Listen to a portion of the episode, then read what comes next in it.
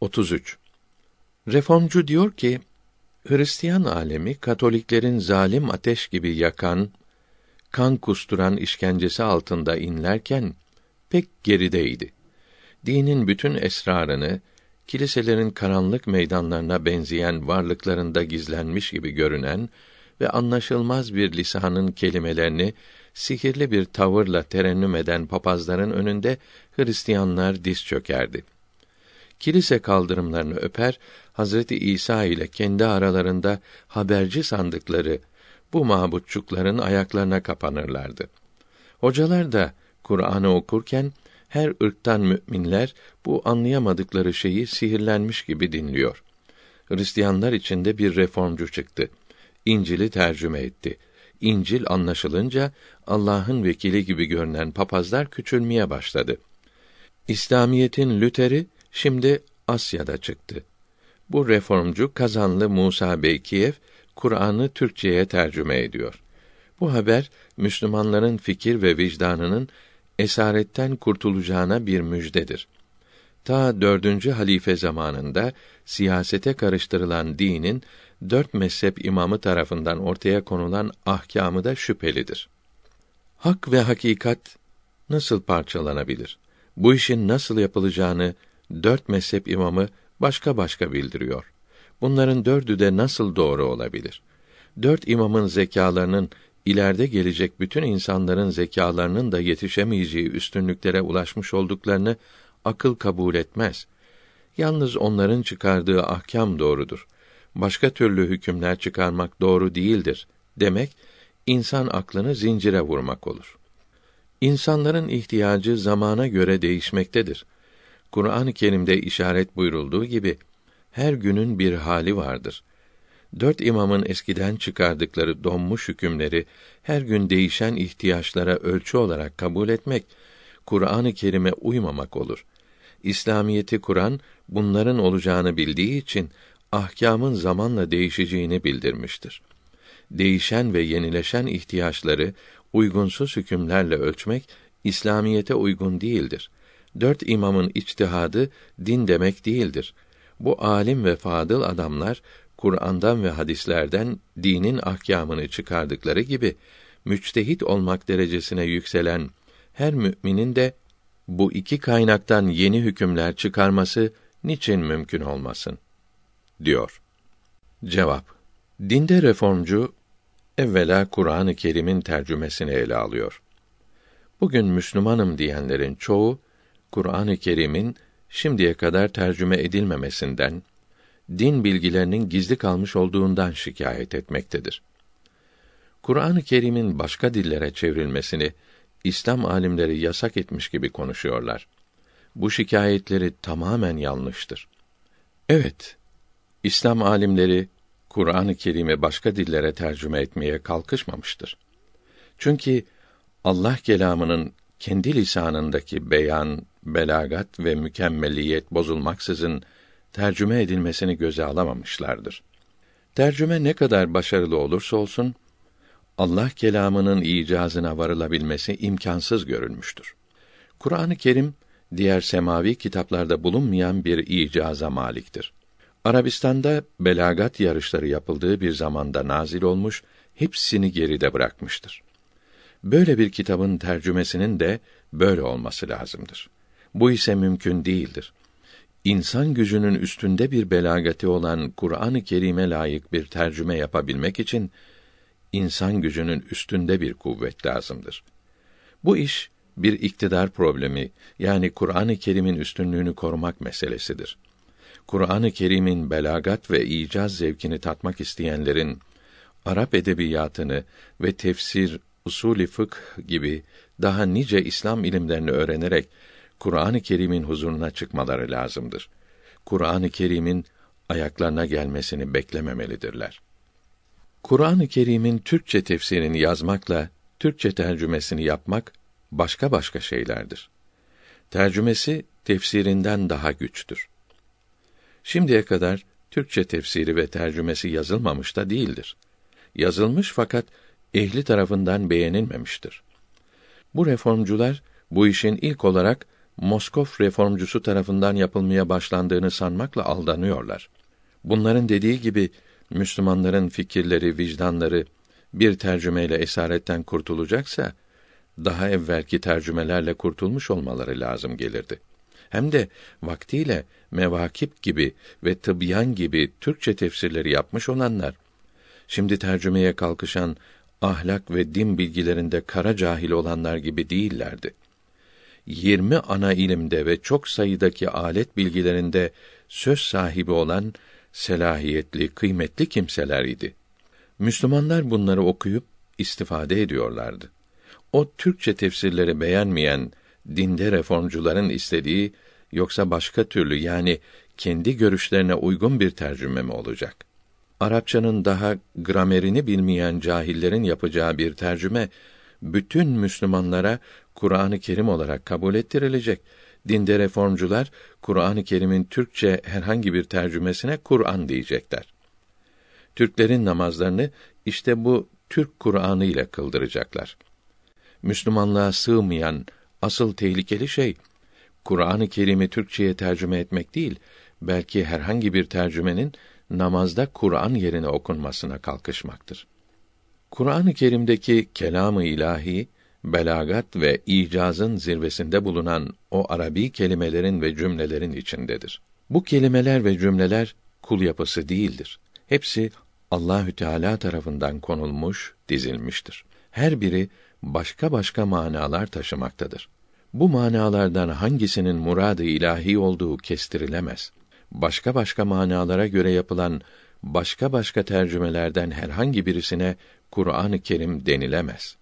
Başka başka içtihatlara göre din imamları tarafından Kur'an-ı Kerim'deki ayetlere başka başka manalar verilerek her birinden birer hüküm çıkarılmış ve mezhepler o hükümlerden meydana gelmiş ise de Kur'an-ı Kerim'deki topluluk, birlik hep muhafaza edilmiştir. Her mezhebin çıkardığı hükme göre Kur'an tercümesi yapılacak olursa mesela Hanefilerin namazlarında okuyacağı Kur'an ile Şafiilerin namazlarında okuyacağı Kur'an başka olurdu.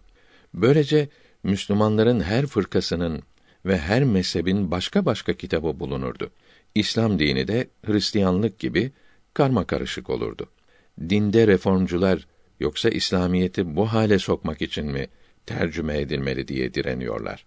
Müslümanların kitabındaki birliği korumak ve Kitabullah'ı herhangi ufak bir şüpheden uzaklaştırmak için İslam alimleri Kur'an-ı Kerim'i Rasulullah'tan sallallahu teala aleyhi ve sellem geldiği gibi muhafaza buyurmuşlardır. Hatta Abdullah İbni Abbas gibi ve Abdullah İbni Mesud gibi ve Hazret Ali gibi eshab-ı kiramın radıyallahu teala anhum ecmaîn ayrı ayrı bildirdikleri Kur'an-ı Kerimlerin eshab-ı kiramın çoğunun söz birliğiyle bildirdikleri bugün elimizde bulunan Kur'an-ı Kerim'den pek az ayrılıkları bulunduğu için bunlara kıraat-ı şazze denilmiştir. Bunlar fıkıh alimleri için bir senet oldukları ve Kur'an-ı Kerim'in tefsiri için kullanıldıkları halde bile namazda okunmaları caiz görülmemiştir.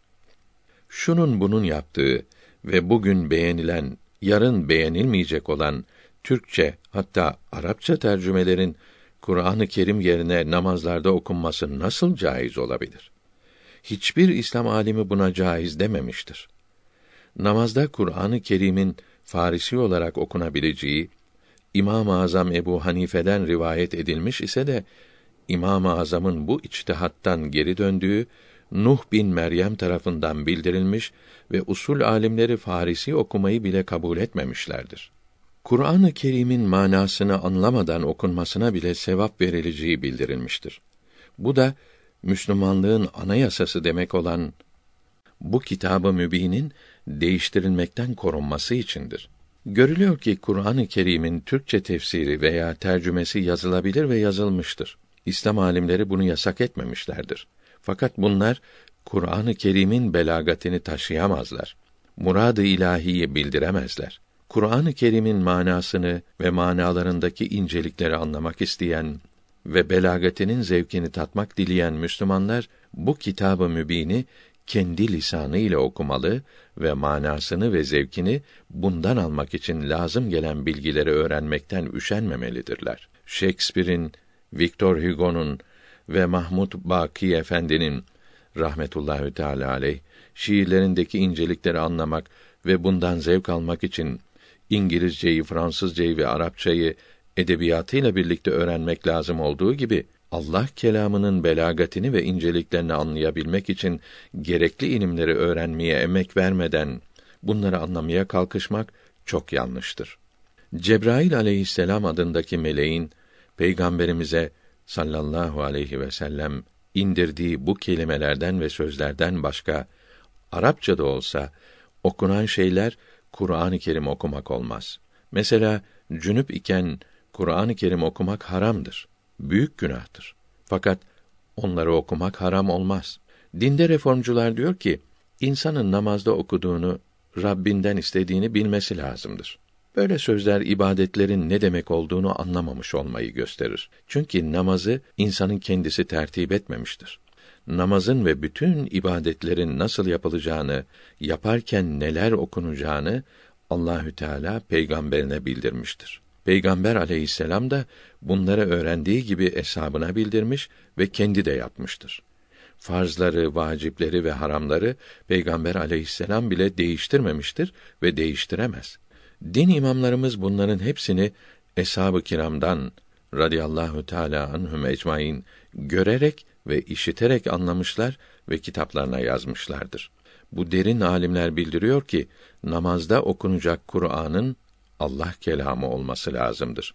Vazife ancak böylece yapılmış olur. Namaz içinde okuduğunun manasını anlamak isteyenler biraz çalışarak bunların manasını da önceden kolayca öğrenebilirler.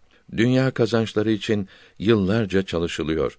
Nice bilgiler, çeşitli diller öğreniliyor da bunun için neden çalışılmasın? Namaz dışında Müslümanlar kendi dilleriyle de dua edebilirler.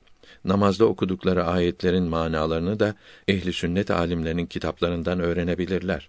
İslam düşmanlarının, dinde reformcuların kitaplarından öğrenmeye kalkışanlar yanlış, bozuk, çirkin şey öğrenmiş olurlar. Emekleri boşa gider. Kur'an-ı Kerim'in manalarını ve din bilgilerini doğru olarak öğrenmek ve öğretmek için ve namazı kolay ve zevkle kılmak için bütün dünyadaki Müslümanlar Arapçayı din lisanı olarak kullanmaktadırlar. Erkeklerin beş vakit namazı camide cemaatle kılması lazımdır. Herkes kendi diliyle kılarsa, çeşitli milletlerde bulunan, başka diller konuşan Müslümanlar, birlikte namaz kılamazlardı. Hutbelerin tercüme edilmesinde de bu mahsur vardır. Her kavim hutbeyi kendi diliyle okumaya kalkarsa, Türk, Çerkez, Laz, Kürt, Arnavut, Alman, Hintli gibi Müslümanların cuma ve bayram namazlarında ayrı ayrı camilere ayrılmaları ve Müslümanların parçalanması tehlikesi hasıl olur. Bu reformcular İslamiyeti değiştirmek, bozmak için mezhep imamlarımızın içtihatlarını çürütmeye kalkışıyor. Eshab-ı kiram radıyallahu teala anhum ecmaîn zamanında İslamiyetin bozulmuş olduğunu akıllı bir dostun değil, cahil, iftiracı bir düşmanın bile söylemesi, hatta düşünmesi haklı olamaz. 1300 sene evvel bozulmuş olan böyle bir dinin bugün doğru bir şeklini bulmak nasıl mümkün olur? Bu reformcuların dini düzeltmek, doğru içtihatları yapmak için çalışmaları boş yere olur. Mezhep imamlarının ellerine dinin temel bilgileri doğru olarak geçmediyse, şimdiki dinde reformculara o bilgilerin adı ve nişanı bile kalmamış olur.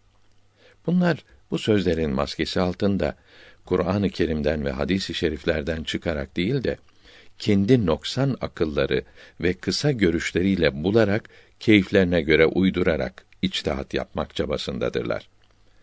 Hak ve hakikat parçalanamaz diyerek dört mezhepten hangisi doğru olur diye mezheplere leke sürmeye kalkışıyor. Öte yandan da içtihat serbest olmalıdır.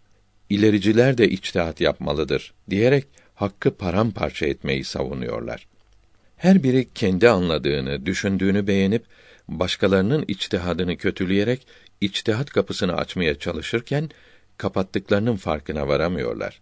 Derme çatma sözlerini bir tarafa bırakarak deriz ki, içtihad etmek hakkını ve salahiyetini İslamiyet dört kişiye bırakmamıştır. Eshab-ı kiramın her biri de içtihad etti. Onlardan sonra gelen alimler arasında içtihat makamına yükselenler çok oldu. Fakat onların içtihad ettikleri sözleri, kitapları bugün elimizde bulunmadığı için mezhepleri unutuldu. Yalnız dört mezhebin kitapları meydanda kaldı. Kur'an-ı Kerim'in tefsiri ve tercümesi işi gibi içtihat da bir ihtisas ve iktidar işidir. Küfrü ve şirki bile ayıramayan bu reformcuların bu ihtisasa ve iktidara malik olmadıkları da meydandadır.